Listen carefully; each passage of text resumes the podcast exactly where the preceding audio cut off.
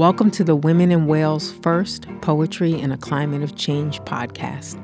I am Jordan Imani Keith, Seattle Civic Poet 2019 to 2022. This series highlights the shared experiences of women who recognize the intersectional risks and benefits we share with the whales of the Salish Sea.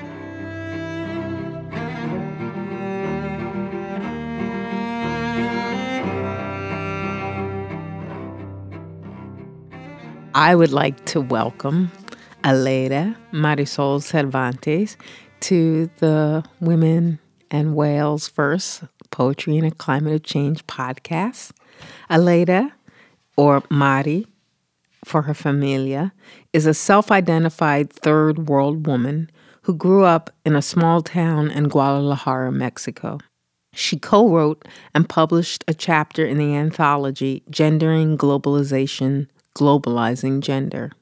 She was also a Tin House Workshop attendee and Dream Yard Fellow 2020, a scholarship recipient for a scholarship for Frost Place Conference in 2020, and the International San Miguel de Writers Conference.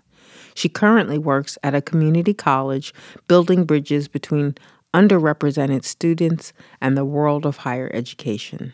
She is a TEDx presenter and a poet who doesn't read her poetry out loud often, but we're excited to have her do so today. Welcome. Thank you so much, Jordan. well, it's very exciting. And for the context of the world and the future, you know, this is the first time we've physically been sort of in the same space since um, we met via Zoom. And we met via Zoom because you responded to the call from the Civic Poet Office, my, my role, to join a workshop for Women in world's First Poetry in a Climate of Change to learn how to write poetry and to respond to the question Are you an endangered species? And do you feel that way or do you see yourself that way? I would love to know what happened for you with that call? Why did you respond? We've not actually never really had this conversation, so I'm curious. Yes. First of all, I responded late to the call, um, which is funny because I'm constantly late to things and my friends and family always make fun of me for being late. But I think it was more like I was really hesitant about like who was going to respond and you know, I feel like most artists, I'm really self conscious of what I write and what I put out in the world. And I think that fear of rejection was really like holding me back from applying because that application was sitting on my computer for weeks. And I was like, yeah, tomorrow is the day. And then the next day I was like, tomorrow. I know exactly what I'm going to write. Not tomorrow. Um, and one of my friends who sent me the application kept asking me if I had applied. And I was like, yeah, I'm doing it tomorrow. uh, so I finally sent a piece that I actually wrote, I don't know, a couple years ago about Berta Cáceres, who is who was an indigenous woman uh, defending the environment in Central America and was murdered. Um, and I think that was a really big shock I want to say it was a really big shock for the world because she won a pretty big award for you know doing all this activism and this award was supposed to quote unquote protect her right? Like they won't come after you if the world knows who you are. Um, and they still did you know like big corporations still came after her. Um, and it was just incredibly shocking but i just always remember her because when people would ask her you know how do you know this is gonna happen? And and she kept saying like i knew this was gonna be rough work. I knew it was gonna be difficult but we're gonna win like the river told me so. And i feel like she was so grounded in like i don't know the water and the land and knowing that like we can't like it's up to us to defend it right? Like it's not up to different people. Like no one is gonna come like speak for you so yeah, I sent that poem because I was like, I feel like this is exactly, you know, what your call was asking. Like I was like, yeah, this is what I want to write about, like people who are endangered species, like people who are defending endangered species. Like maybe we don't think of water that way, but water is very much an endangered species. So it felt really connected. It felt really personal, and I was really grateful that you accepted my application, even though it was late. I have to say, everything that you just brought up triggered an emotional response and a memory unexpectedly. And um, I will say, one of the great things about the moment of getting your application was there was no doubt that we needed you, um, Jay and I. And we offered that grace to other people as well. So fewer people than one would expect responded. And no matter the hesitancy or all those things that, that all of us fear as artists, I know I do, you did cross into to the yes of the moment of like, I'm going to put this out there. When you just said you were talking about um, Berta the context of understanding that you presented, where it's clear that to defend the things that give us life, air and water and trees, that we are dependent on for our lives, to protect those things could endanger our lives, right? And mm-hmm. um, when you said she thought the award would protect her, it made me think of Wangari Maathai from Kenya and how her environmental work, specifically at the intersection of women's lives in Kenya, put her life at risk. And it and she did kind of escape by the Nobel Prize, but that is not always the case. And as she mentioned, the Nobel Prize took her out of the field work that she'd been doing. So maybe that's it. But here in this country, do you think that people recognize the work we do and others do to bring attention to the rivers, the um, other mammals? Do you think people think of it as something that puts our lives at risk on this in this part of North America? I want to say it depends. And you know, certain areas for sure. I feel like in certain areas that are big corporations are like there and they're like driving most of the the like the government decisions and if you're pushing, you know what does that mean? I do think and this is like a conversation I have sometimes with some of my friends that I couldn't do some of the things I do here if I was back home in Mexico. It's just so different. Like, I also know the majority of, you know, some of the corporations that are killing our forests, uh, the mineries are majority US and Canadian owned. And I think like how ironic to be sitting here, you know, looking at the mountains and the trees and the water here in the Pacific Northwest. And I mean, if um, you have the privilege to like travel and go to Canada, you know, same thing. They protect all these things, but they don't do that in the rest of the of like the American continent. And I found that really ironic that like here we're like really about protecting the environment and doing all these things. So I'm like, we're not gonna we're not gonna be well until all of us are well. And I think the pandemic very much was like, see, like when one of us is sick, we're all sick. Um, and so I'm really hoping like if we continue, you know, to do these things to the rest of like Latin America, we are going to have to suffer the consequences here too. And we see those consequences with like mass migration, like mass migration that is caused by the current like climate change, right?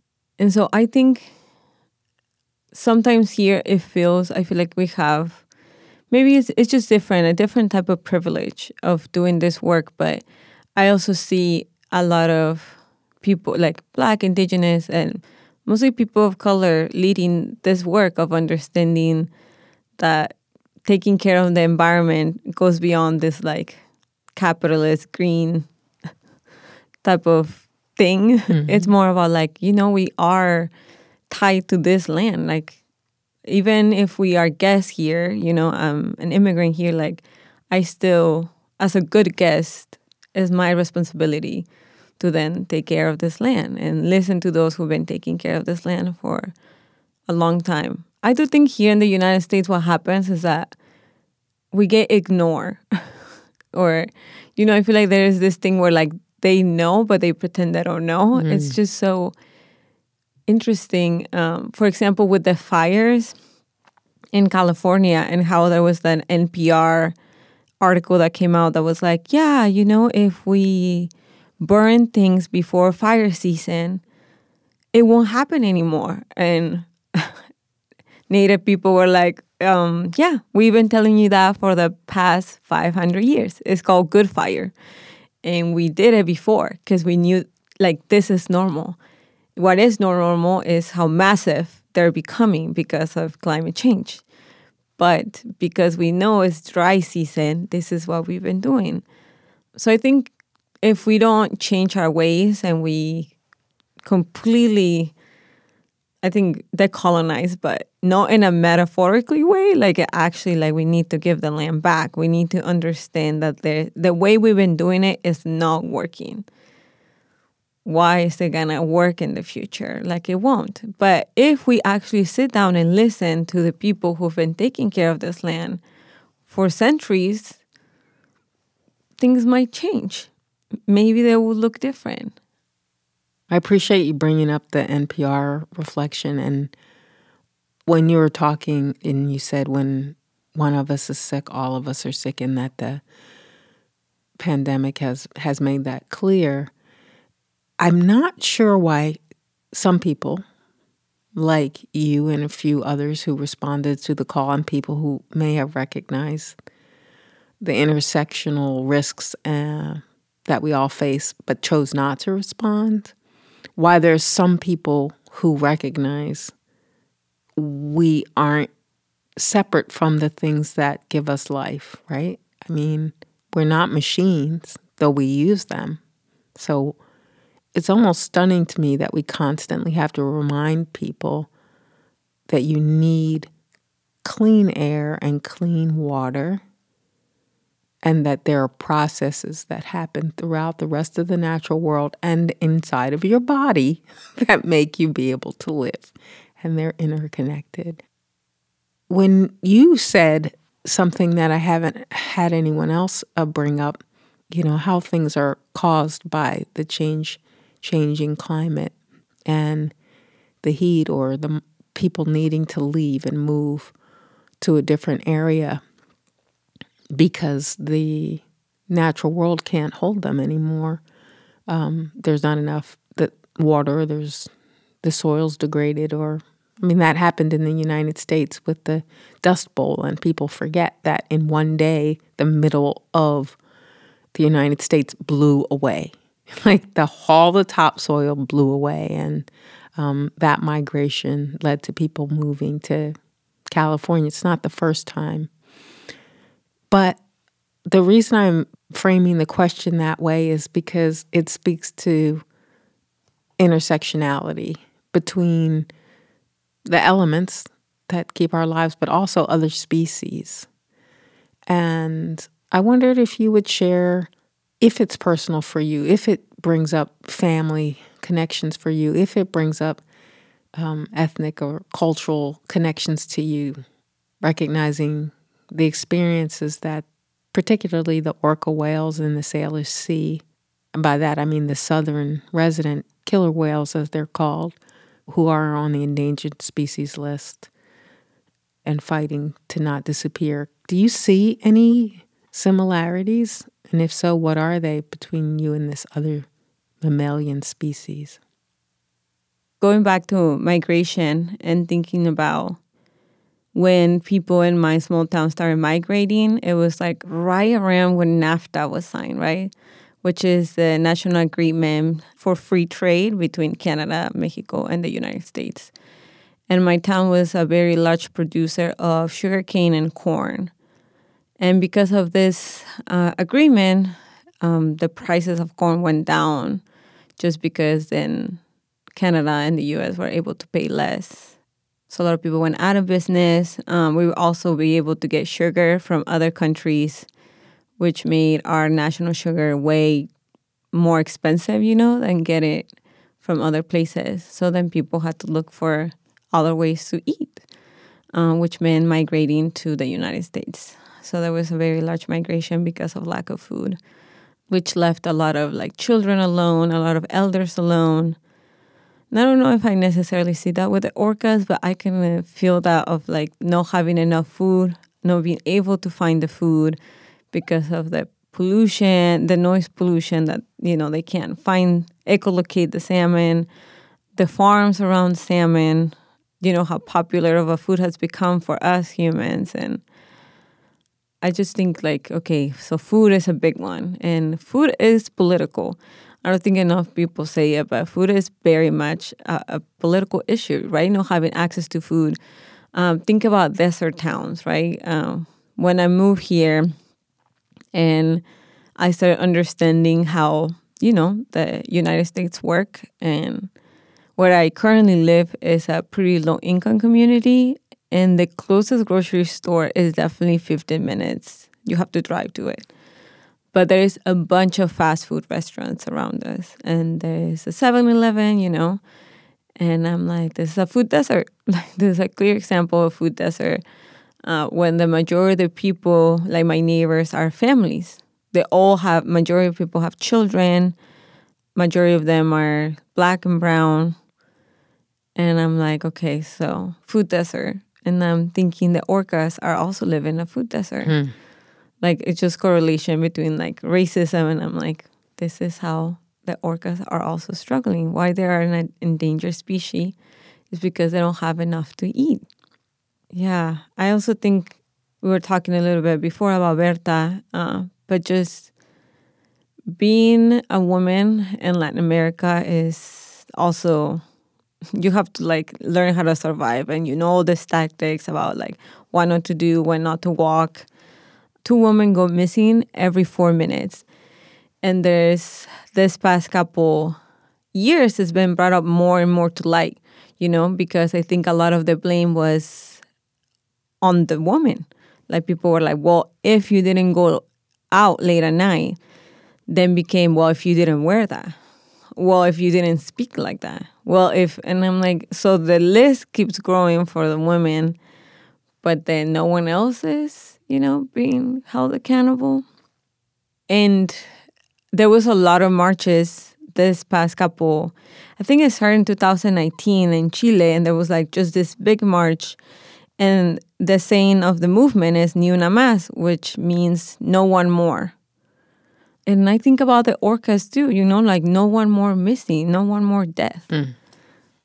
Yeah, like I don't want to know another name of a woman that we have to memorize and said the last time we saw her, her age, and then do the same with the orcas. Like have to say, like, remember when so and so used to live here. Remember when so and so, you know, used to do these things. And I do think there is some very heavy intersections around like colonialism and and the patriarchy. I think yes, capitalism, but I also think the patriarchy that takes away a lot of our agency and a lot of our ability to feel.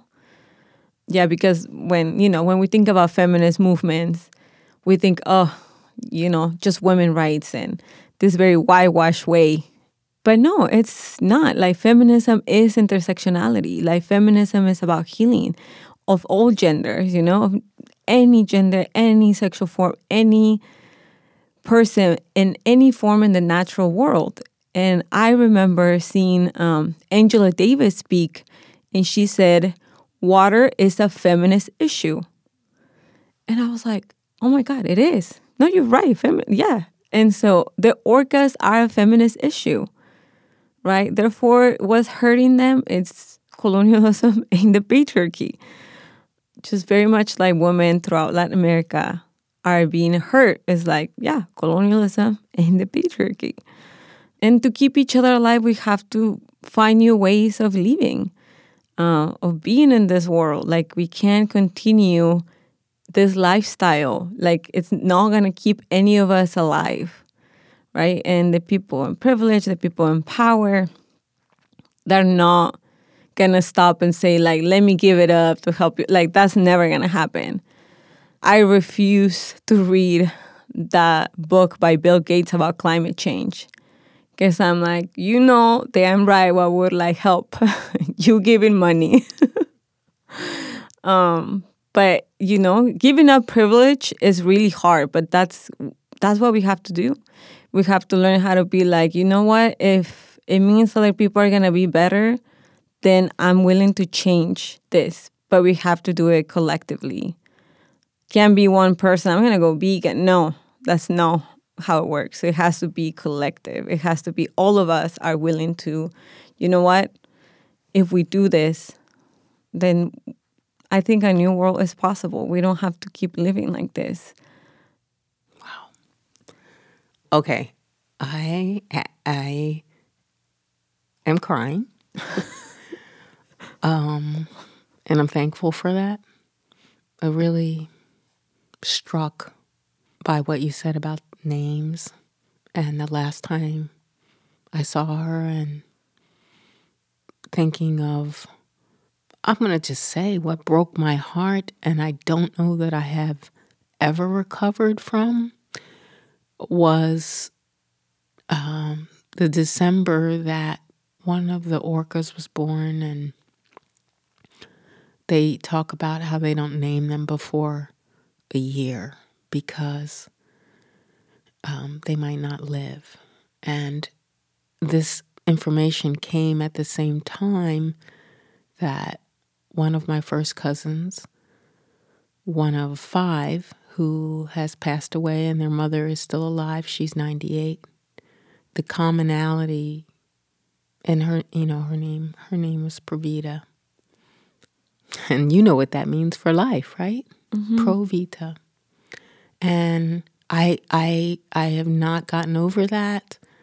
And um the in quote environmental win from, let's call it our side, that said the people in Richmond, California would be having jobs in exchange for the refinery there still polluting their air. And all I could think is, uh, not my words, but I believe it was Audre Lorde that said, you know, what are we without our lives? Or it was either her Adrienne Rich.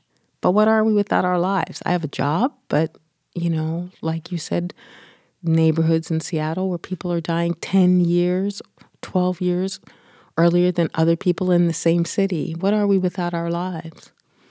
And so um, when you when you just said that, it brought to tears and to understand it is it is one consciousness. But you you said it better, so I won't repeat. But I would like to hear your poem before we get away. Um, this has been an astoundingly opening conversation, and, and I feel like people would be blessed by your poem. Will you share it now, please? Yes, yes, I would love to. Um, and I'm going to leave you all with a quote before I read my poem that drives a lot of my understanding of this work. That um, incredible scholar, black scholar, Jacqui Alexander said, What would it mean to be a refugee in a war on fire? So if we don't see each other as citizens of any nation state, we don't see each other as these labels, but rather we're all refugees in this world and we're working to make it better. And I'm going to read my poem titled People of the Well Sound of a Prayer. All lands that touch all ancestors, where firefly light migrate into a luminescent bay, as the beauty of bodies belonging to nobody are held in between braids and the sound of a prayer. Where firefly light migrates into a luminescent bay, people of the well, stuck between seen and unseen, are held in between braids and the sound of a prayer, as if death is another metaphor for this life. People of the well, stuck between seen and unseen, all I hear is a Salish Sea calling us home, as if death is another metaphor in this life, chasing us in this moment. All I hear is my mother calling me home, as the beauty of bodies belonging to nobody chasing us in this moment. In all lands that touch all ancestors, but all kinds of mingle. When I don't know a holy Bible but the palm of your hands. And then you tell me I'm not her. Are we forgetting the words and flesh? I don't know a holy Bible but the palm of your hands, so my bones don't rattle my skin. Are we forgetting the words and flesh? All human blood is bound to ocean waters, and my bones don't rattle my skin. Don't you feel it burning? All human blood is bound to ocean waters. So tell us we're winning. While this body is reborn again in the prayer of my grandmother. Thank you. Hmm, thank you. Thank you for the Holy Bible of your words and your reflections and your poem. You have been listening to Aleida Marisol Cervantes, and I suggest you find out more about the work she's doing in the world. Thank you for being part of this podcast. Thank you.